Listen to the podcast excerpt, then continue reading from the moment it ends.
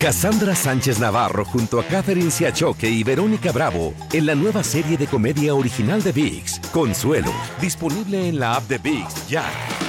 Save big money on everything for your next project at Menards. Spring is here making it the perfect time for outdoor projects. Suncast storage sheds are an excellent solution for protecting outdoor lawn and gardening tools. They're easy to assemble, and the all-weather construction provides water resistance and UV protection. Save big on Suncast storage sheds. View our selection of Suncast products today in store and on menards.com. Save This is the story of the one. As a maintenance engineer, he hears things differently. To the untrained ear, everything on his shop floor might sound fine, but he can hear gears grinding or a belt slipping. So he steps in to fix the problem at hand before it gets out of hand. And he knows Granger's got the right product he needs to get the job done, which is music to his ears. Call, clickgranger.com, or just stop by. Granger, for the ones who get it done. Eduardo Gamarra, profesor de política de América Latina de la Universidad Internacional de la Florida. Bienvenido, Eduardo, a Buenos Días, América. Eh, muchas gracias, un placer estar con ustedes. Bueno, para comenzar, hermano, háblanos un poco para aquellas personas que nunca han escuchado del Foro de Sao Paulo. ¿De qué se trata esto? ¿Ocurrió en sí, como yo dije, después de la caída del muro de Berlín? En, realidad el Foro de Sao Paulo surge eh, por una iniciativa del Partido de los Trabajadores en Brasil, eh, liderado por el presidente, por el expresidente ahora eh, eh, Luis Ignacio Lula da Silva, eh, y obviamente surge en, en el año 1990 y precisamente en la ciudad de Sao Paulo, ¿no? Eh, y y la, la idea es, eh, eh, en, en esencia, ¿no? Es una es un, eh, un grupo de gente eh, que inicialmente era solo, ¿no? Digamos, de, de Brasil, de la izquierda brasilera, vinculada al Partido de los Trabajadores, que después se, se, se convirtió en algo mucho más grande, ¿no? Y en particular, como, como bien señaló usted, como una reacción a lo que debería ser la izquierda eh, en, eh, en, en el contexto de la caída del muro de Berlín, es decir, donde, donde esencialmente había acabado la Guerra Fría y donde la izquierda necesitaba reposicionarse y repensar su rol en el mundo, porque al final se les había acabado la opción soviética eh, y se pensaba en ese momento inclusive que eh, podría pronto caer todos los demás eh, de países de izquierda, incluyendo el caso de Cuba, ¿no? Mm. Profesor, hay partidos eh, socialistas que afirman que ese foro de Sao Paulo permitiría mostrar la realidad de Venezuela en el caso puntual de Venezuela. Eh, hablo de Venezuela por casos eh, eh, críticos ¿no? que está viviendo nuestra región hoy por hoy. ¿Usted considera que el espíritu que desde un principio estuvo con la concepción del foro Sao Paulo se cumple el día de hoy? Pues mira, eh, es una pregunta difícil de responder porque eh, eh, tratar de determinar causalidad quizás es lo más difícil que hay, en, eh, especialmente en lo que en lo que yo hago como como como politólogo, ¿no? Pero pero sí creo que hay hay una correlación importante entre lo que lo que hacen y dicen en el foro de Sao Paulo y lo que se convierten posteriormente en acciones, ¿no? Fíjate, por ejemplo, cuando surge el foro de Sao Paulo, la, la principal, digamos, motivación que ellos tenían en ese momento era responder a lo que a lo que la izquierda llamaba el neoliberalismo, que fue un conjunto de, medidas orientadas a básicamente estabilizar economías que estaban en quiebra luego de los procesos militares autoritarios en la región. Y fueron procesos que, por ejemplo, el boliviano, el argentino, eh, el mismo, el mismo proceso chileno, que lograron eh, terminar con la hiperinflación y que restauraron el crecimiento, pero que tomaron decisiones que para la izquierda eran decisiones antipopulares. Eh, esos, esos momentos de neoliberalismo no llevaron pues a, a situaciones también algo preocupantes, como por ejemplo el famoso o infame Caracazo en, en, en, en, en Venezuela, que es lo que le da surgimiento precisamente a esta opción eh, izquierdista bolivariana en Venezuela.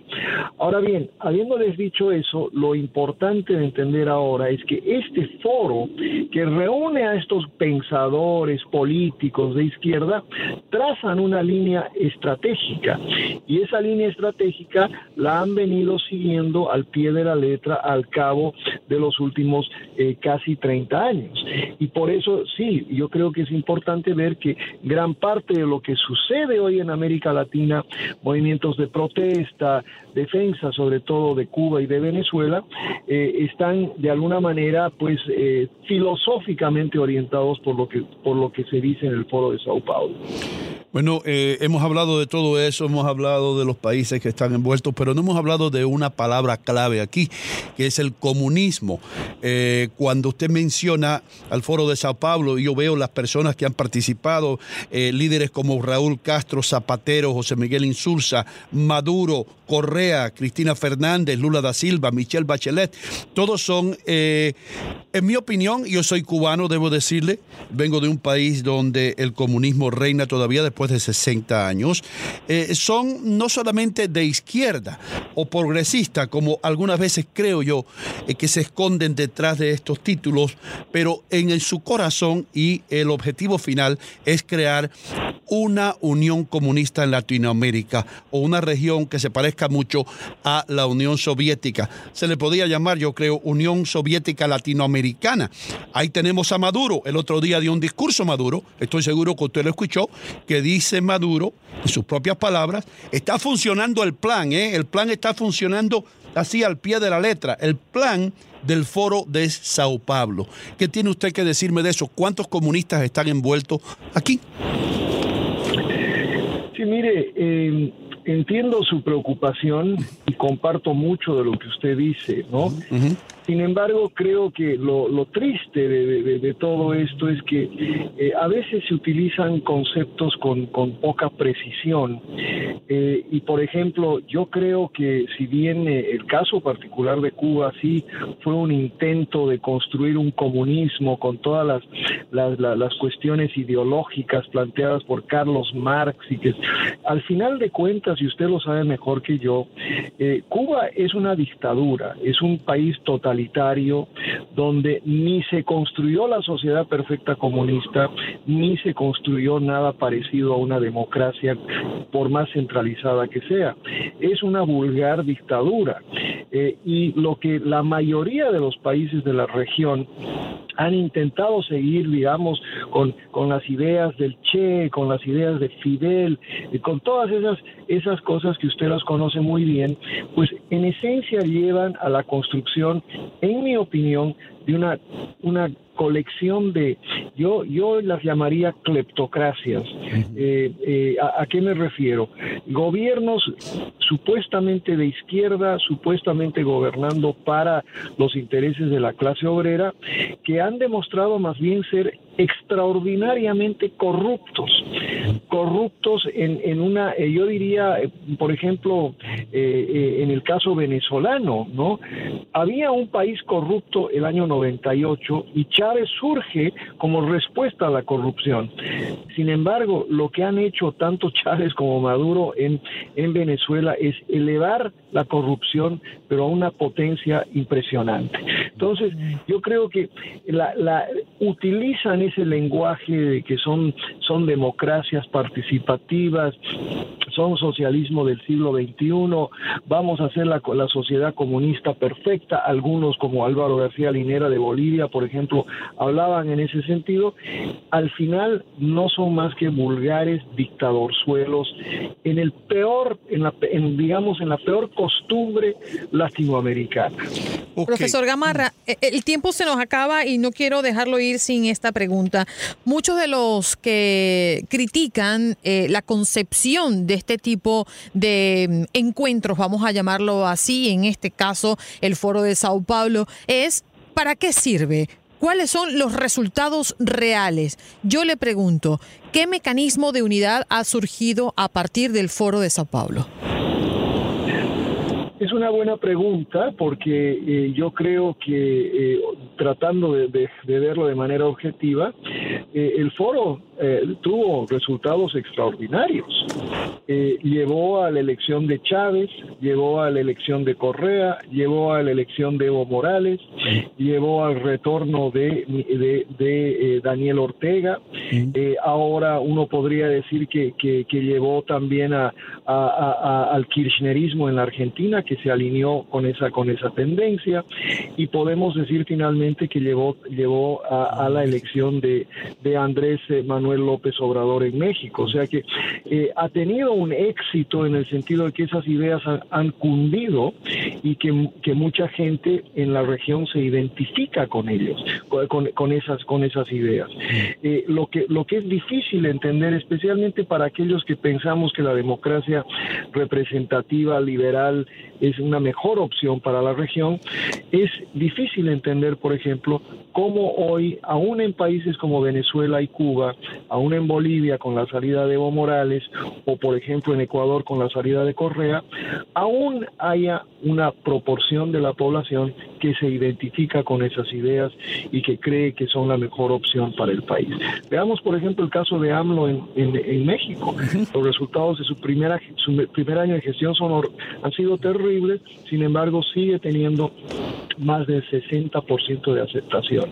Entonces, creo que esa es una realidad y mientras la democracia liberal no a la que yo a la que yo me suscribo no dé respuestas concretas no a los problemas de nuestros países vamos a seguir teniendo este debate y vamos a tener si- eh, vamos a seguir tenien- teniendo opciones como estas que piensan que el autoritarismo la dictadura es la mejor solución a los problemas de desarrollo de nuestros países Si tomamos ahora, profesor, si tomamos a México, usted lo acaba de mencionar como ejemplo, eh, ¿qué ve usted en el futuro eh, para México? Llevamos un año del gobierno de López Obrador y como usted dijo, muchas personas le dan eh, un nivel de aprobación de un 60%, pero sabemos, eh, así solamente en mirando el panorama, que México, en la opinión de muchos que hemos vivido bajo regímenes totalitarios de izquierdistas, eh, sabemos que no va por buen camino. De acuerdo a lo que hemos vivido nosotros, ¿qué cree usted? ¿Cuál es el futuro de México?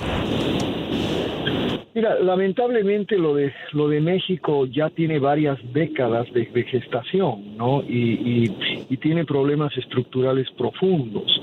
Eh, el problema central que tiene México hoy en día, mm, más allá de problemas como la desigualdad y la pobreza, no, Eh, tiene un problema extraordinariamente eh, serio de, de violencia y de narcotráfico. Es un es un país donde el Estado, en mi opinión, o le tiene demasiado miedo a los narcotraficantes o está, eh, digamos, eh, de alguna manera eh, eh, apañando esa, esa industria.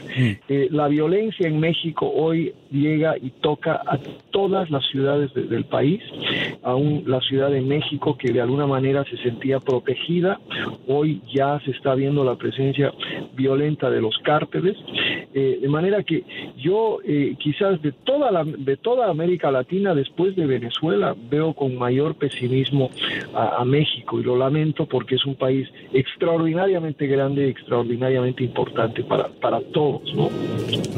Tenemos que ir, profesor. Profesor Eduardo Gamarra, si yo estuviera en la Florida, tomara un curso en la Universidad Internacional de la Florida simplemente para escucharlo más a usted. Gracias por estar con nosotros. Cassandra Sánchez Navarro junto a Catherine Siachoque y Verónica Bravo en la nueva serie de comedia original de VIX, Consuelo, disponible en la app de VIX ya. Save big money when you start your next project today at Menards. Check out our great selection of garage and utility lighting options in stock, ready to take home today. We carry everything to help you illuminate whatever project you're working on. Shop garage and utility lighting products in store at your nearest Menards. You can also view all of our entire selection of lighting options today on menards.com. Save big money at Menards. This is the story of the one. As head of maintenance at a concert hall, he knows the show must always go on. That's why he works behind the scenes, ensuring every light is working, the HVAC is humming, and his facility shines. With Granger's supplies and solutions for every challenge he faces, plus 24 7 customer support, his venue never misses a beat. Call quickgranger.com or just stop by. Granger, for the ones who get it done.